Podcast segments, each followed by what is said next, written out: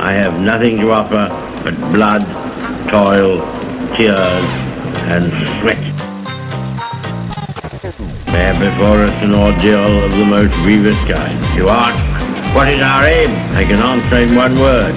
Victory. Victory in spite of all terror. Today, we're going to talk about our enemies. They aren't hard to find, and they aren't hard to hate. So, what do we do about that? Find the answer to that question today on the other club with Dr. Michael Thiessen and myself, Tim Tysoe. It is so good to have you, listener, back with us. We've been on a bit of a pause this fall, but it's so good to be back with Mike Thiessen and uh, to have you along with us. We want to remind you that this show is produced by Liberty Coalition Canada in partnership with ChristianWeek.org. Liberty Coalition Canada exists to establish Christ's justice and righteousness and to defend those who stand. ChristianWeek.org exists to provide a practical, balanced, hope filled perspective on national and global issues. So, as the year comes to a close, the opportunity to make a difference is now, and your generosity can be the catalyst for change. And we're going to talk about the need for change today. Uh, we need to raise $50,000 before 2023 concludes. Our chief litigator, James Kitchen, has been busy working on our case filings, and your immediate support is essential. Would you consider a year end gift to help support and fund these important legal cases? $100, $200, $1,000. Uh, join us in our mission. Your year end donation to Liberty Coalition Canada can ensure that the torch of liberty continues to burn brightly in our great nation. Now, that may a little be up be up for debate today, Mike, but it is good to be back with you, and we've we've got a great show ahead today, don't we? Yeah, it's good to be back, Tim. Um, uh, I think uh, other club fans and listeners uh, have been angry at you uh, for not showing up at the studio every week, um, but we will hope to correct that situation in the coming few weeks and and and continue shooting out. Uh, we are just at a year end. It is really important that if people have been listening to the podcast and they want to support the podcast, um, or they're following the legal cases and they want to follow the legal cases, we need your support to finish out the year end. Yeah. And um, we're defending Canadians. So uh, I know that uh, even I, even as we just begin this show, uh, we're going to be talking about the people who are actually persecuting these brothers and sisters that we are defending.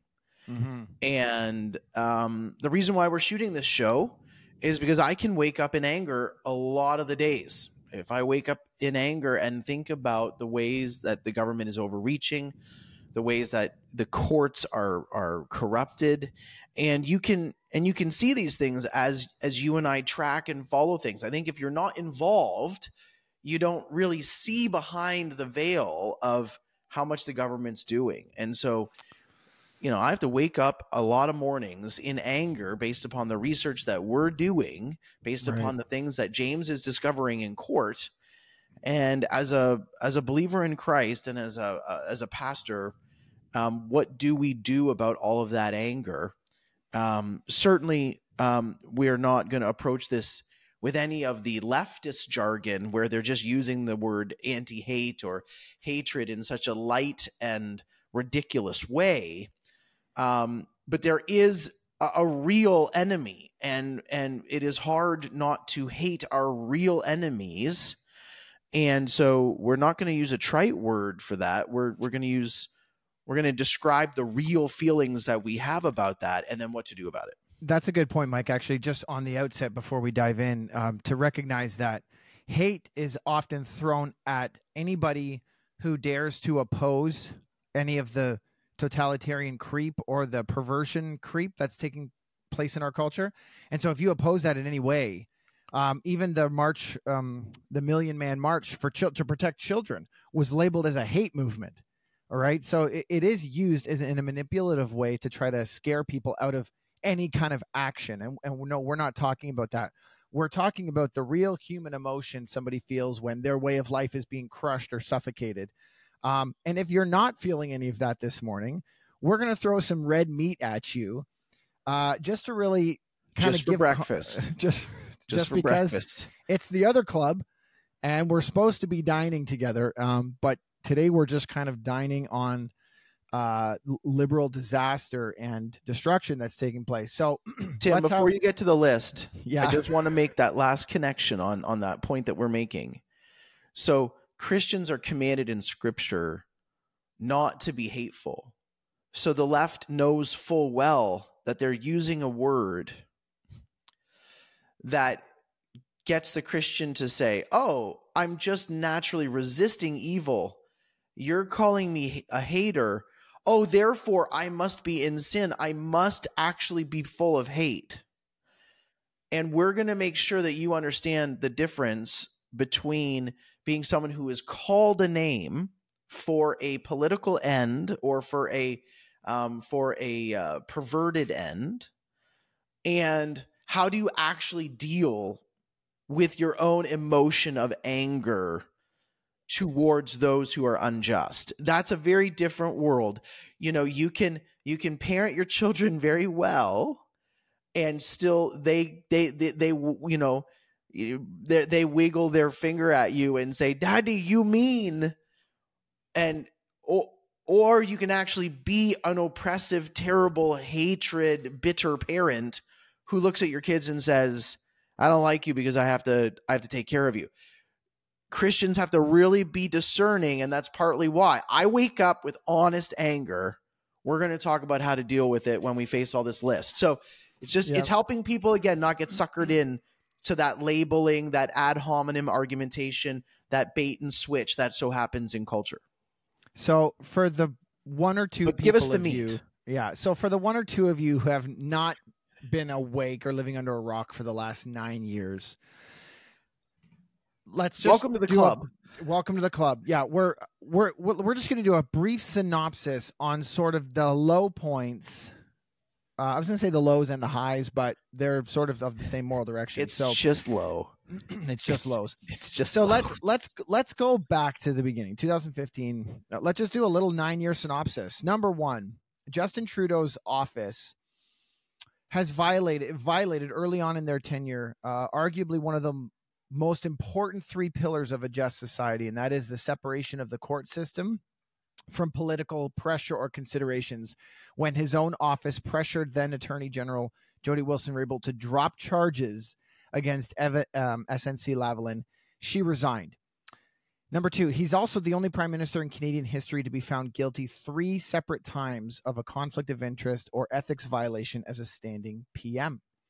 Do you want me just to say quiet for the whole list, or can I jump Do- in on the big ones? Yeah, no, you no. Just, I'd love you to, to swing at some of these, Mike. So uh, the the that, that that first point you brought up, Tim, I'm so glad you brought it up. When you had political pressure on the attorney general, because you remember we're seeing this in the United States all over the place right now. We- We're we're seeing like the criminal justice system uh, derailed because a politician says, "Hey, don't like turn a blind eye." It, it's it's a form of bribery. Um, it's a form of injustice. And when that happened in Canada, and nothing has transpired positively since then, from the attorney general down, you have corrupted justice. So I'm so glad you brought that first one up. I'm going to let you probably get through Sure. most of the other ones, but that was a huge one that I think slipped by people because typically they just think eh, because because because because it's there's just a, a, political a scandal. It's Yeah, just a- whatever, right? It's like, oh yeah, okay, we heard that in the news, but I- I mean, that is one of the great hallmarks of a third world country or a communist country, is when the is when the ruling party goes to the court system and pressures them um, to drop charges. So this is Canada now. This is just commonplace in Canada. Uh, number three, his government has rapidly and irreversibly expanded the federal bureaucracy to where the federal government is now, since the Canadian federal Liberals took over, now the largest employer in Canada. Number four, Canada, with an emphasis in Ontario, of course, our home province, enforced some of the harshest and longest lasting COVID restrictions and penalties for those who resisted. At least four pastors, I believe it is, Mike, saw the inside of a prison cell during that period. Number five, federal debt is the highest ever in Canadian history um, per GDP and in real dollars. Spending that has blown up inflation, which has driven Canadians to despair, loss of investment in property, eviction, among other problems. On that point, everybody Yep. should listen to our other club episode Yes. on how the printing of money and how governments actually cause inflation. Yep. So this is all all of that stuff that's been done about federal debt we covered that.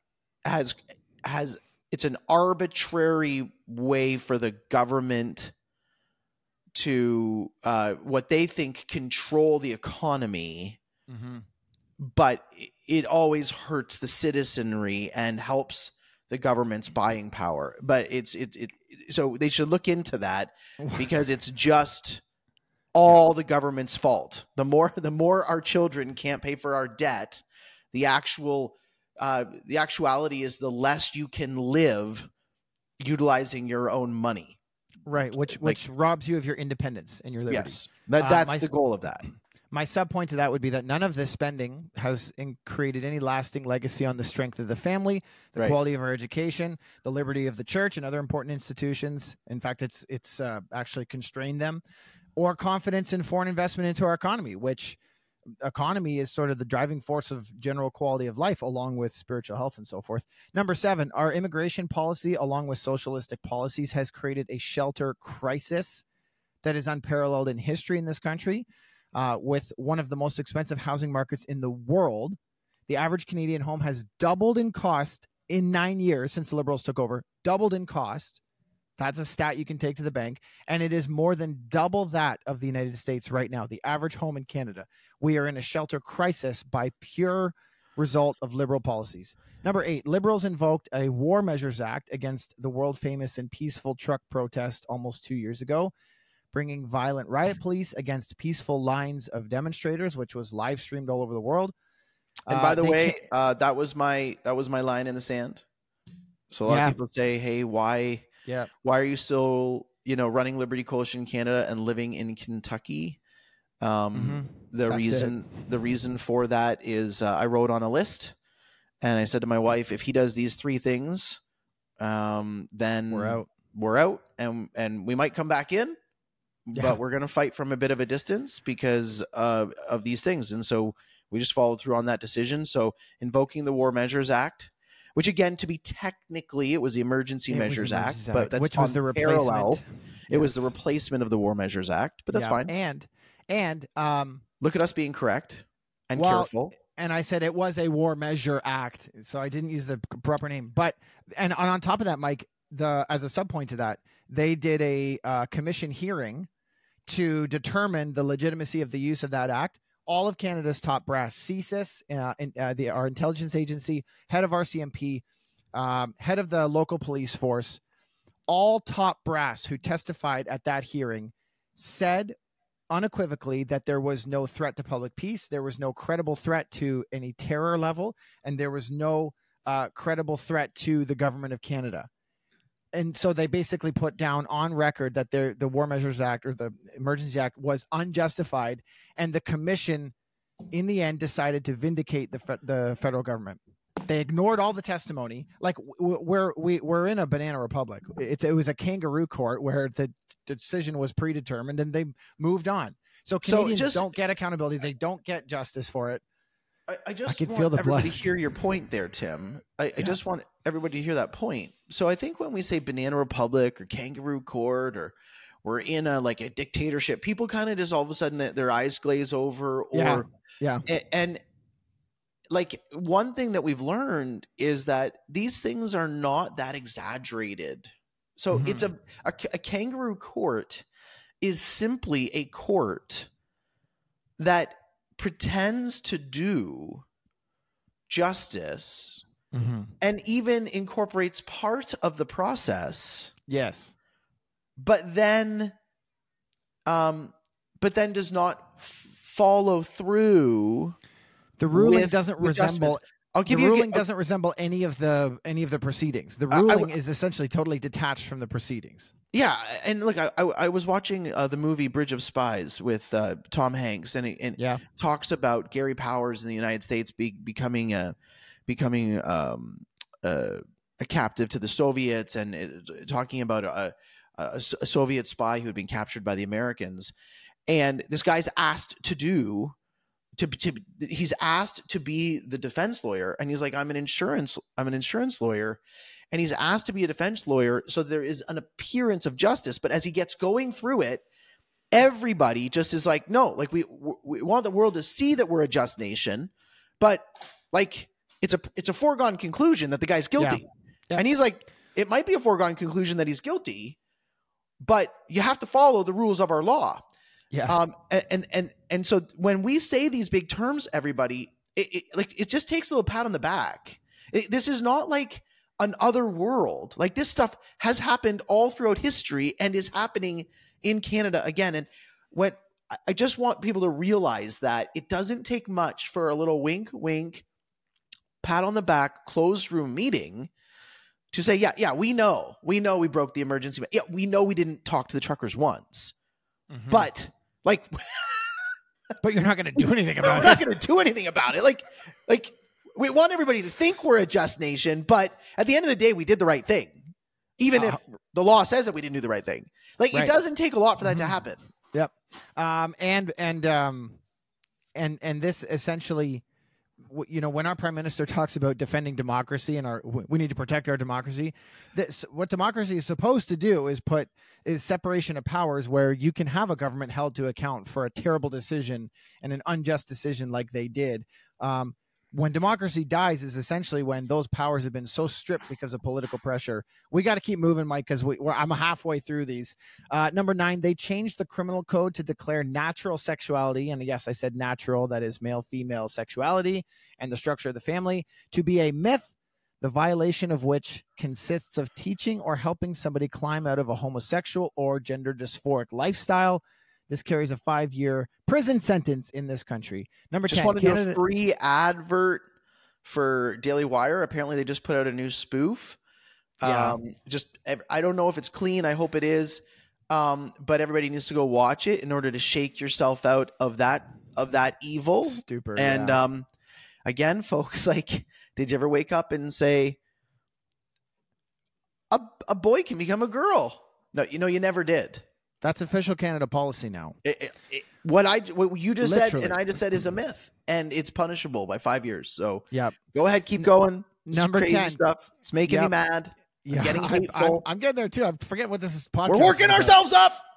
That- hopefully that helps with the point. Uh, number ten, Ca- Canada now exhibits a Chinese-style censorship uh, and restriction to worldwide news, worldwide news and information. If you're looking at social media and you say this, see this content is not available in Canada, that's what the Chinese are used to seeing, and North Koreans when they flip on their internet, they have like a sh- uh, uh, like a Truman Show version. That's Canada's becoming that very quickly. You see that on your social media.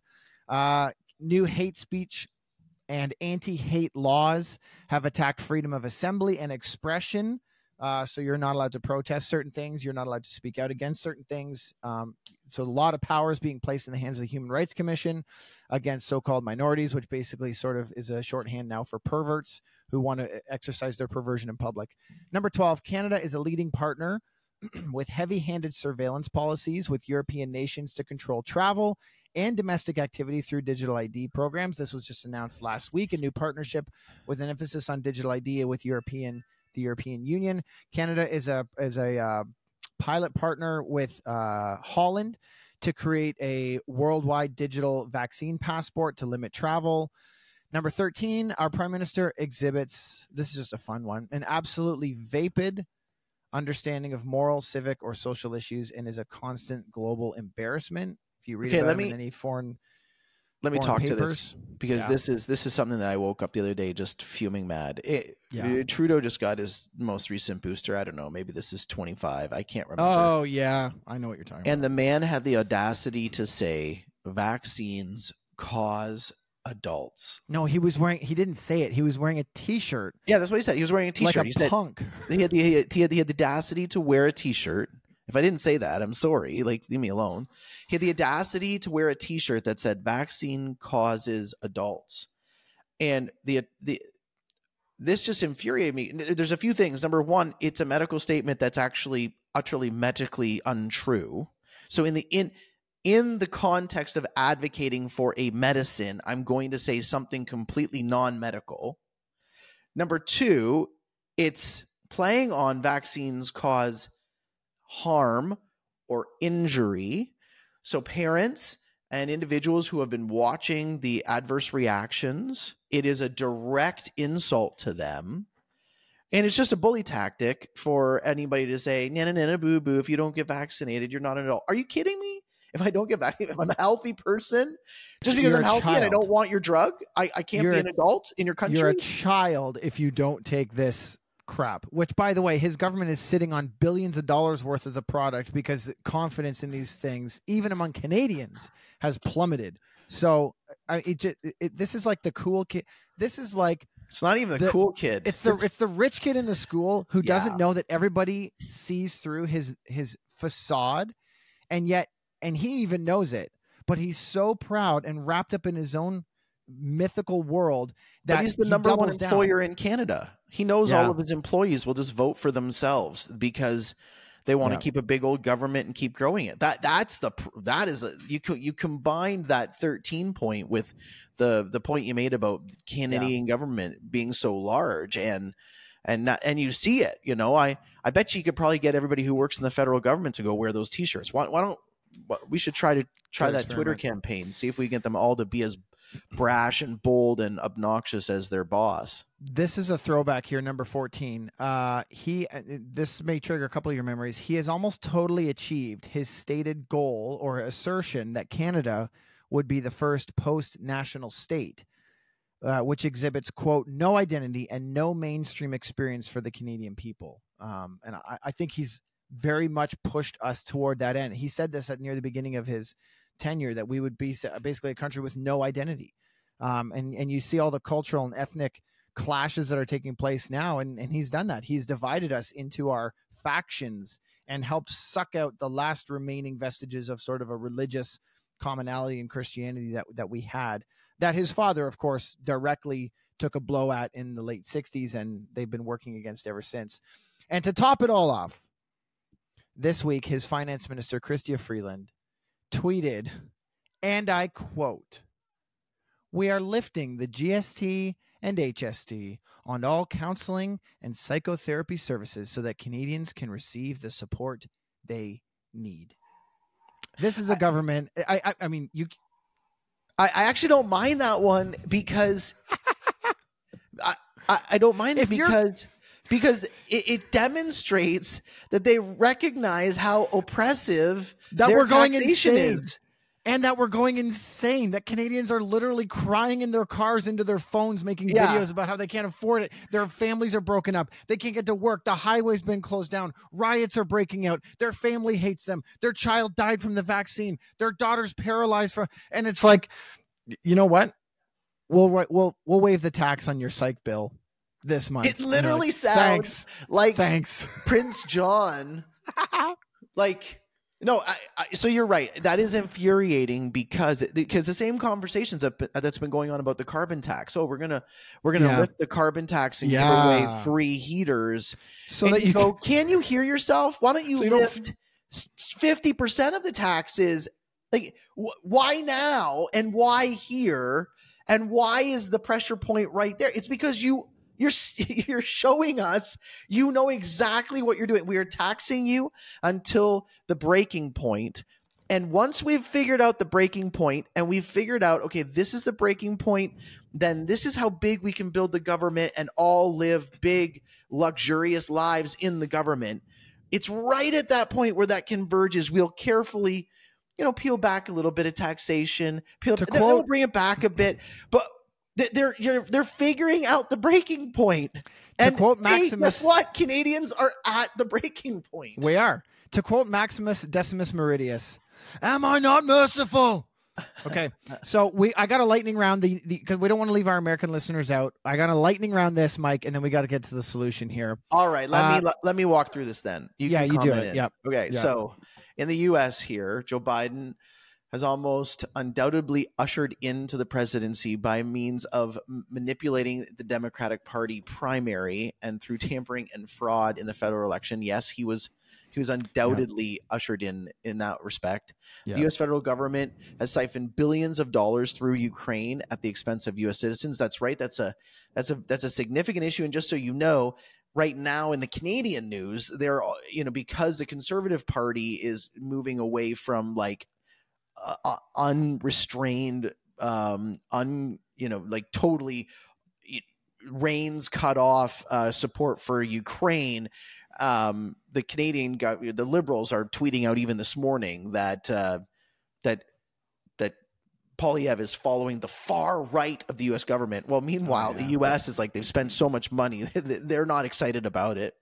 Um, you have billions of dollars released to Iran, uh, who has likely directed the Hamas terrorism. And just on that point, you have hundreds of protests all across the United States, pro Hamas protests. That's a that's a major problem going on right now, where Muslims are flexing their muscles all around the world, stage two jihad that's a that's a that's a that's a people group. That's a worldview. That's a religion that is hard not to hate um, because we're trying to figure out how to respond to them. Then you have yep, you have the U.S. withdrawal from Afghanistan, uh, which was a one of the worst military exits in modern history. We saw people falling from planes and uh, we we had an airspace that they had guarded, uh, an airport that they had guarded and protected. They, we, we had the giving up of that airport that made the exit so awful. Um, we have left wing states across the union, yep, like California, like Ohio. Um, I'm not sure if Michigan's on this one, but basically lifting the lift, lifting the protections um, I, uh, for the uh, preborn and uh, we had this victory of Roe v. Wade, but now liberal, left wing liberal states are are uh, are harming the innocent. There's not equal protection. Uh, example that would be Ohio, uh, and then of course um, you have the open border on the south, and you have a very strict border on the north. I know many Canadians are probably very frustrated, and many Americans are probably really frustrated that uh, the the borders are so open. And finally, uh, you're seeing pro trans bills um, going out in states like California, where um, parents are actually being threatened to have their children remo- removed from their home if they will not acknowledge that a boy can change to be a girl. And so, so everybody, if that doesn't make your blood boil, it, it's yes. So if your blood isn't boiling, now again, uh, we we set this up so that we would acknowledge our own tendency now to figure to have to struggle with anger. So, with that being said, here are the scriptures that are going to start guiding us on what to do. So, Matthew 5, 43 to 48. You have heard it was said, Love your neighbor and hate your enemy. But I tell you, love your enemies and pray for those who persecute you that you may be sons of your Father in heaven. He causes his sun to rise on the evil and the good, and sends rain on the righteous and the unrighteous. If you love those who love you, what reward will you get? Or not even the tax collector, sorry, are not even the tax collectors doing that? And if you greet only your brothers, what are you doing more than others? Do not even pagans do that? Be perfect, therefore, as your heavenly Father is perfect. Now, Tim, I just want to kind of walk through that text a little bit to, to give us some understanding of it. Uh, first of all, the command to hate your enemy appears nowhere in the in the Old Testament. Um, there are a number of passages in the Old Testament where um, the psalmist, and we're going to get to that, talks about and expresses the feeling of hatred towards uh, his enemies. But there's no command to hate your enemies. And so that was a common teaching that came from the traditions of the Pharisees, not from the Old Testament. And this is something that when people read uh, when, when people read the Sermon on the Mount, when when they, when Jesus says, "You've heard that it was said," too many people automatically assume, "Okay, that's a teaching from the Old Testament, so Jesus is contradicting Scripture." No, no, no. Jesus is standing saying, You've heard from your teachers of the law, you've heard from the Pharisees this, but I am telling you that this is actually what the word of the Lord says. So, for example, uh, love your neighbor as yourself is a quote from Leviticus 19:18. Do not seek revenge or bear a grudge against one of your people, but love your enemy as yourself. I am the Lord. And so, in this context, the neighbor has wronged you. The neighbor has done something that would cause you to uh, naturally, by your sinful nature, hold a grudge. So they've locked you up. They've uh, they've protested about Palestine and and pro they're, they're pro Hamas and they are out in the streets celebrating the rape and murder of children. They're they're dumb little libtards who are out in the street. They've never looked at an abortion. They they don't have a family yet. They don't understand the the the treasure of children, and so they're murdering uh, their their children in their wombs, and they, they and and you want to you want to be angry. You want to hold grudges. You, you want to let that that feeling stir in you and you want to take revenge. That's actually leviticus 19 do not seek revenge. And so tim just as we're getting into this what what the pharisees has done had done is because there's that little phrase do not seek re- revenge or bear a grudge against one of your own people.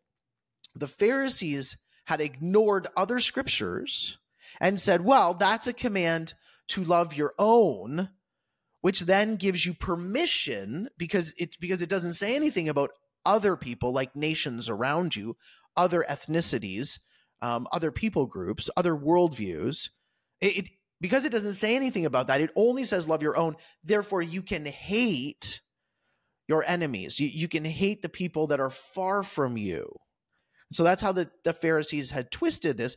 But there's two things, or there's three things that that clarify that. I'm going to pass you the mic in a second, Tim. But here are the three things that clarify that. First of all, Levit- Leviticus 19 itself is combining the idea of neighbor and enemy in the in the actual context of that verse your neighbor has functioned as your enemy so it makes no sense to turn and say love your neighbor who by the way in this verse is acting like an enemy love your neighbor but you can hate your enemies. It, it just makes no sense from that verse itself. Then you get to exodus 23 verse 4 and 5 and it says if you come across your enemy's ox or donkey wandering off be sure to take it back to him. If you see the donkey of someone who hates you fallen down under its load do not leave it there, but be sure to help him with it.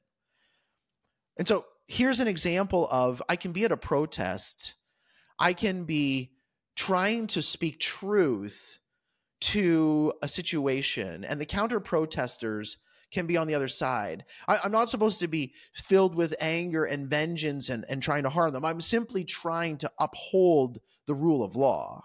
But then on the way home from the protest, as a Christian believer, someone can't get into their car if they've lost their keys, I can, in one hand, tell them the truth. And then in the next moment, because my heart is careful to love my enemy, I can figure out how to make sure they get a ride home. That that's the that's the difference here. And I want to point out too that love, when it says love your enemy, we're not talking about an emotional connection to them. We're not talking about drumming up sort of uh, com- feelings toward them because people say, well, like, I mean, that's useless anyway, right? So, what the scripture emphasizes as love is an act. It's an act of courteous, courtesy or service or or mercy toward them when you could otherwise make their life miserable. See, you have a donkey uh, who's wandering off who belongs to your enemy. Just go bring it back to him. That's love. Yeah. If uh, we also need to emphasize that love is a, is a physical action that you that you do. It's not a way you feel about somebody. So I can't love my enemy adequately sitting in my basement and just thinking nice thoughts about them. We're talking about real world interaction, and that sort of also assumes real world interaction uh, where our enemies are around us, they're about us. We share a city with them, um, and this is how we're called to interact with them. It, and and they feel like we're their enemy and we feel like they're their enemy because we actually are enemies. We like stand on opposite sides of huge what, questions. What you just said is so important, Tim. Here's something that I've noticed within all Christendom right now. And maybe wow, that's a big thing. All Christendom. I've noticed this across the board in North America. One of the ways, as you just said, Tim, where people try to love their enemies and try to drum up these empathetic um, feelings and con- is people constantly victimize sinners. And so they say to love my enemy is to remove the guilt, to Mm. remove the offense of what they actually did and ignore that and explain it away by making them a victim.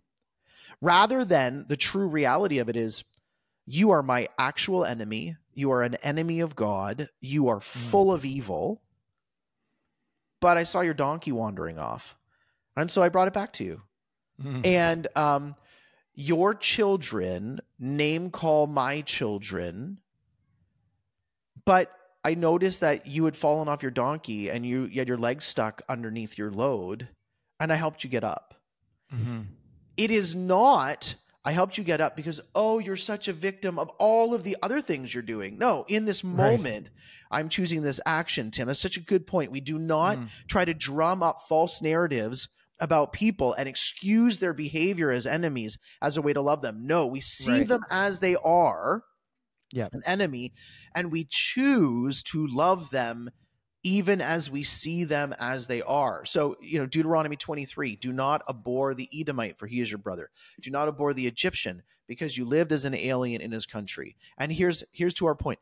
The third generation of children born to them may enter the assembly of the Lord. So so the the the, the mindset behind loving your enemy is it's not to excuse their behavior, it's not to ignore their behavior, it's not to redefine their behavior as a victim. Mm. It is to say, I am struggling with actual anger and hatred towards you because of how evil you are. But I will choose this act of service, as you've just said, so that maybe your children might repent. Maybe you might repent. Maybe you might hear the gospel and turn. And then an enemy would become a friend. Hmm. That uh, one of the important things in Matthew um, that you're reading, that passage we beginning with Matthew five, Jesus highlights that hey, even pagans love their own family, right? Almost everybody on this earth has a degree of respect and love toward their own, which actually highlights how evil things like child drag queen story hour is when parents bring their own children into these perverted environments. It actually it, shows the degree of judgment that god has placed upon people but that's sort of a side note. But almost everybody looks after their own. They take care of their own. They love their own. The the true test of genuine christianity is how believers treat those with whom they are naturally inclined to hate or mistreat or persecute uh, be- because of the antithesis of their lifestyles because of the confrontation between worldviews because of the opposition that we face. Um, we have this even among christians between us. I think paul spoke to this in First corinthians 6 where he said man you guys don't even treat each other that way.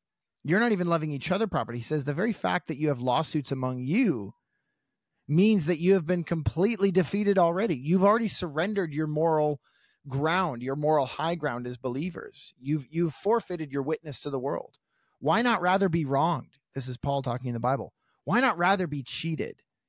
Instead you yourselves cheat and do wrong and you do this to your own brothers. And so the, the, the scriptures are very searching in that man we are very quick to exert revenge and exact justice from people and and to um, demand what we believe we deserve uh, when when there is a calling for a christian there's a space here for grace. There's a space here for extending kindness and love and acts of mercy and service toward those who don't deserve it.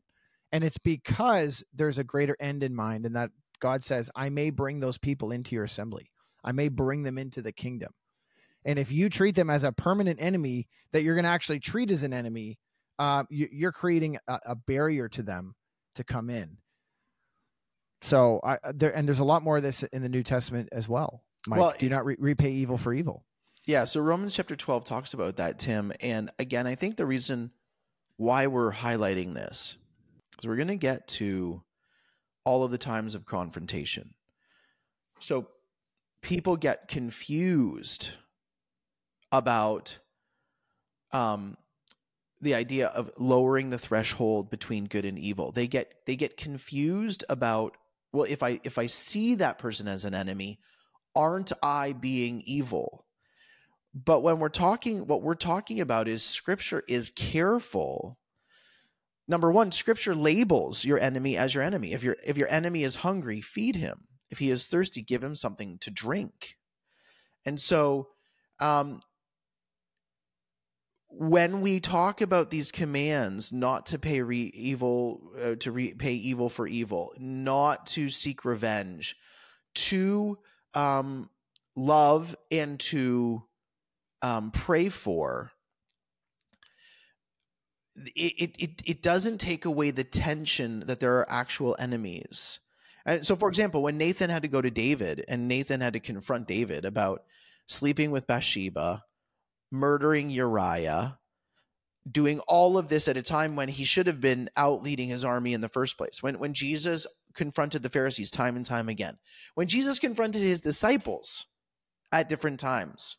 These are all examples of how the believer in one moment um, hates evil and even and and and and treats other people like an enemy. So people say that that ism, you know, love this love the love hate the sin, love the sinner. That that's not really the way it works out, Tim, because the sinner is not separated from the sin. You actually you actually hate the sin and acknowledge that the sinner is your enemy. Now, th- that's important. But what do you do with that? Well, you serve them and then you pray for them. And I want to give an example, though, of how this was so artic- uh, so, so well uh, shown for us in the Old Testament. Um, David in Psalm 59, he wrote Psalm 59 when Saul had sent men to uh, watch over David's house in order to kill him. And Psalm 59 is an example of an imprecatory psalm and it says things like, they return at evening, snarling like dogs, and they prowl about the city. See what they spew from their mouths, and they spew swords from their lips, and they say, Who can hear us? But you, O Lord, laugh at them. You scoff at all of those nations. And the psalm goes on to pray that God would judge these people and that God would protect the king. And Tim, this is the this is the real balance. Even when Jesus says, "Serve your enemy and pray for them," there are times of prayer that we say, "God, would you deliver them from their own evil?" And then there are times where you pray and say, "Lord, I want to take vengeance, but I am leaving room for you to have your vengeance." And so I am just praying that you would have your vengeance upon them and we leave the we we leave the um the one to one um offense we put we we we we allow god to be our vindicator for one to one offenses and and this is so important because a lot of conservative worldview today just doesn't have a place for God. We want like a secular conservatism. Well, this doesn't work under a secular conservatism, does it? We we have to pursue and the, the irony is that we don't really. I don't even see secular conservatives really waging war either against their ideological enemies. So it's not working for you without God one way or the other. So this is why we're calling people come into God's kingdom, come through Christ, acknowledge him as the king. And if you're a ruler or a, a, a senator or a counselor, town counselor, kiss the son lest he rebuke you. He is the ruler and the king of kings. So we urge everybody that is the way to life and eternal life and it's also the way that we deal with evil in a in a real world sense because God is not off in some cosmic parallel universe. He is interested in and he is active in the affairs of this world. Uh, the, the psalmist writes, "O Lord, in that same Psalm 59, Mike, God Almighty, the God of Israel, rouse yourself to punish all the nations, show no mercy to wicked traitors." And and we see that God God's justice plays out in the real world in in real time as well. We even see Herod in the New Testament who is praised as a god. He refuses to acknowledge the living God and it says he dies right there and he's eaten by worms. All right. So there is there is a there's a risk to those who stand against God's people and who stand in pride against God. So, all that we just have mentioned in the earlier part of this show, all the ways that the evil rouse themselves to oppose God, his people, and his kingdom, they stand in grave risk of judgment. And I just want to close with this kind of question, Mike, as we and maybe just th- we can throw this back and forth a little bit. But when we talk about the attitude of prayer and kindness toward our enemies, that can seem to many like a convenient withdrawal from the battle. It's like, oh, there's those Christians again. They just want to go and pray. They don't want to do anything. Um, and I just I want to answer that concern um, because we don't believe in doing nothing, obviously, f- from the lives we've lived and so forth. Uh, but it can seem like a convenient withdrawal. Uh, how, how do you answer that? Because, and I want to pair that with Amos 5.15 that commands us to continually hate evil. Again, we cannot just syncretize and mesh into the evil and say, well, that's love.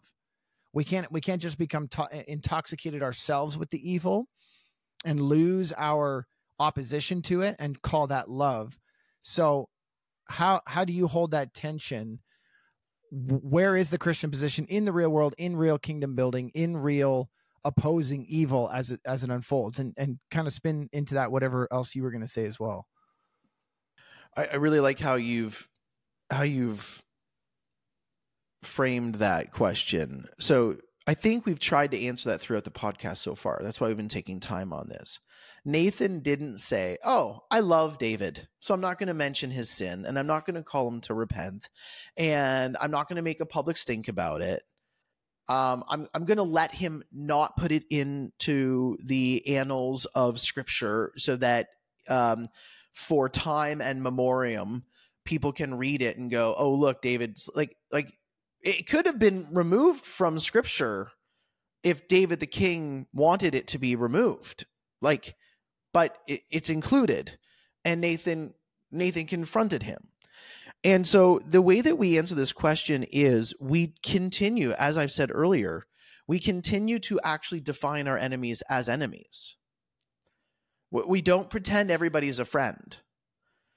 And when our enemies are speaking lies, like Hamas is a is a is a is a is defending itself against an occupation, like moral equivalency for um, an Israeli soldier shooting uh, uh, uh sh- shooting um, uh, an, an, a jihadist is the same as um, a jihadist coming and raping a woman in front of her dying child.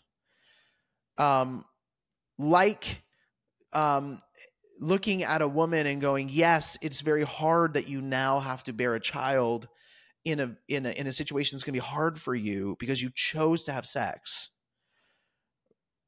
but bear the child or you're a murderer like in all of these situations we have to continue to define evil like you just said we're told to hate it we're to define our enemies not to pretend they're friends you just said exactly the right thing there tim where we can't be lulled off to now redefine love to some ridiculous thing where we love evil and love evildoers.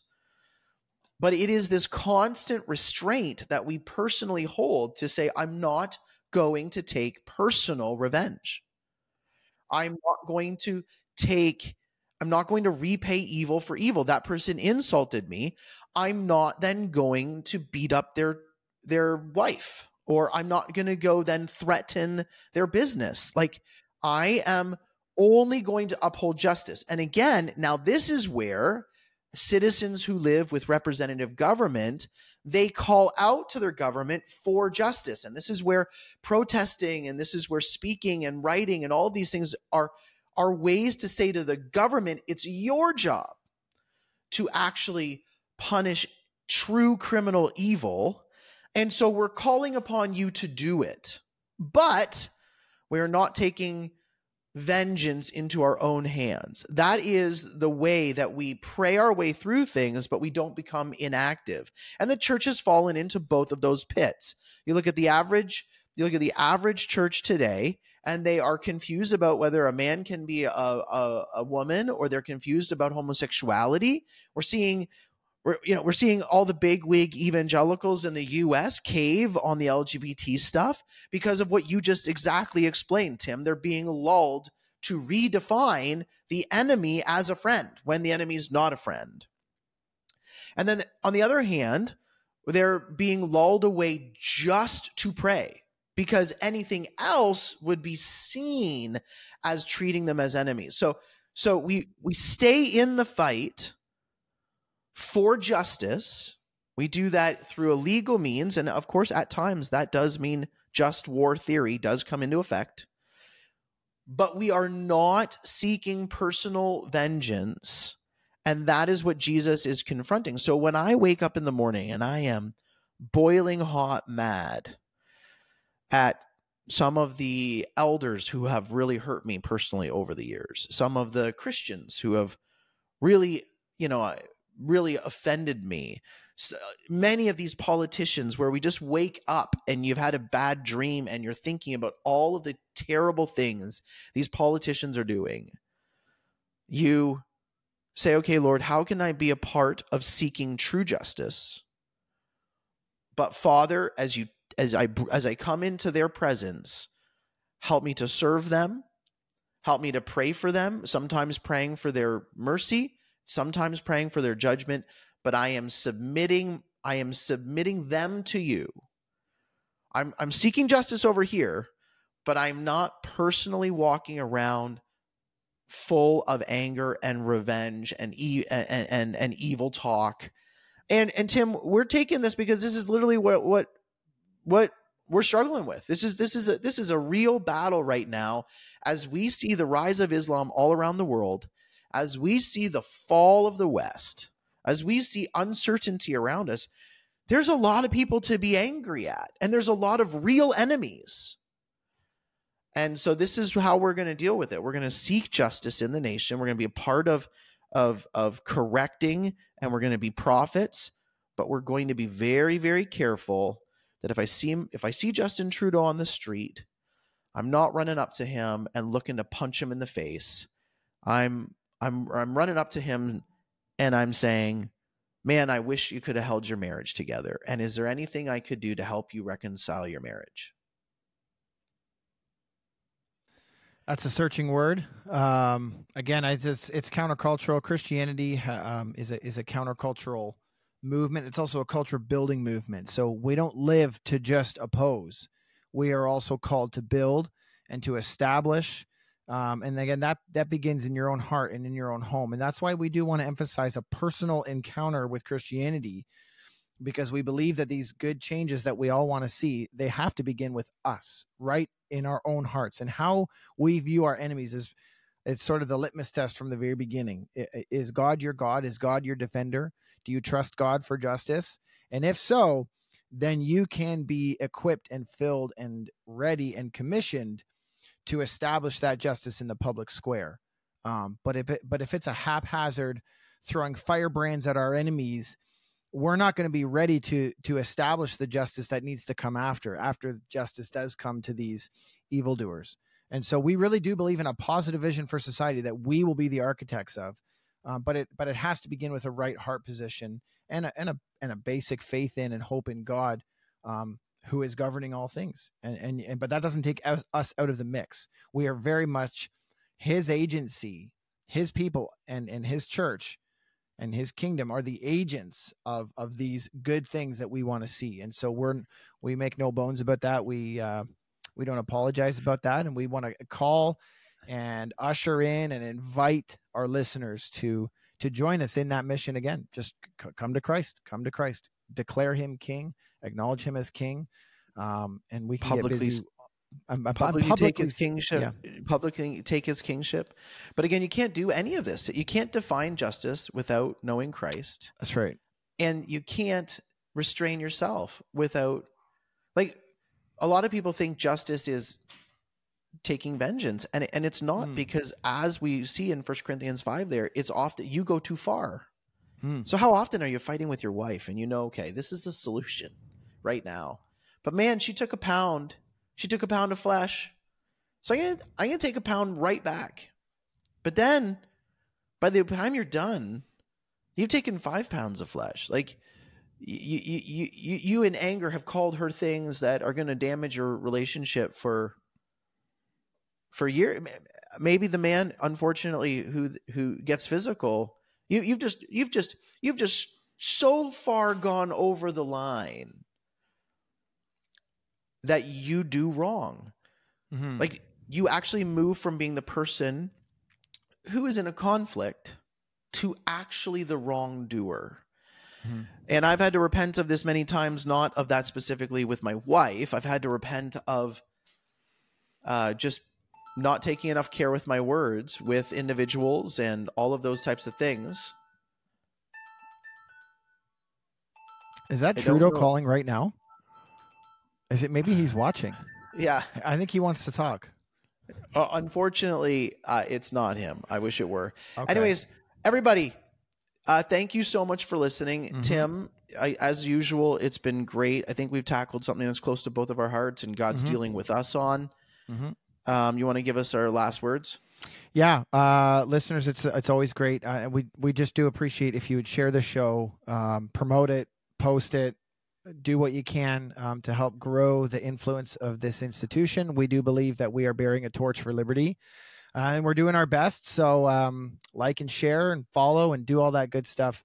Um, and uh, we're gonna try to be. I'm gonna try to be more regular as the other club co-anchor um, as we move into the deep winter months here. And it's uh, we hope you'll join us for that. So uh, look for us next week on the other club with Dr. Michael Thiessen and Timothy Tysoe. Godspeed. Farewell. I said I'd give you the last word and I lied. Everybody, watch the video that is just about to follow. Biblical Sexuality Sunday is coming up January 14th. Nice. and we want as many churches to be involved as possible. This is. This is exactly what we're talking about. We are mm. engaging with teaching and building while declaring to the to the government that they're uh, ungodly, and we're doing it um, for the purpose that they might repent. So have a look at the video. Get ready to participate in Biblical Sexuality Sunday and encourage your pastor to do so. Godspeed. The bill itself would seem to prevent an individual from being able to seek out counsel from the Word of God. Bill C4, an act to amend the criminal code, deemed read a third time and passed. That's satanic. All those opposed to the honorable member moving the motion will please say nay. Agreed. It is therefore illegal now to help someone climb the slope of sexual virtue in Canada. There being no dissenting voice, I declare the motion carried. This is your biology. This is this is what sexuality is. To say that now is a crime in Canada.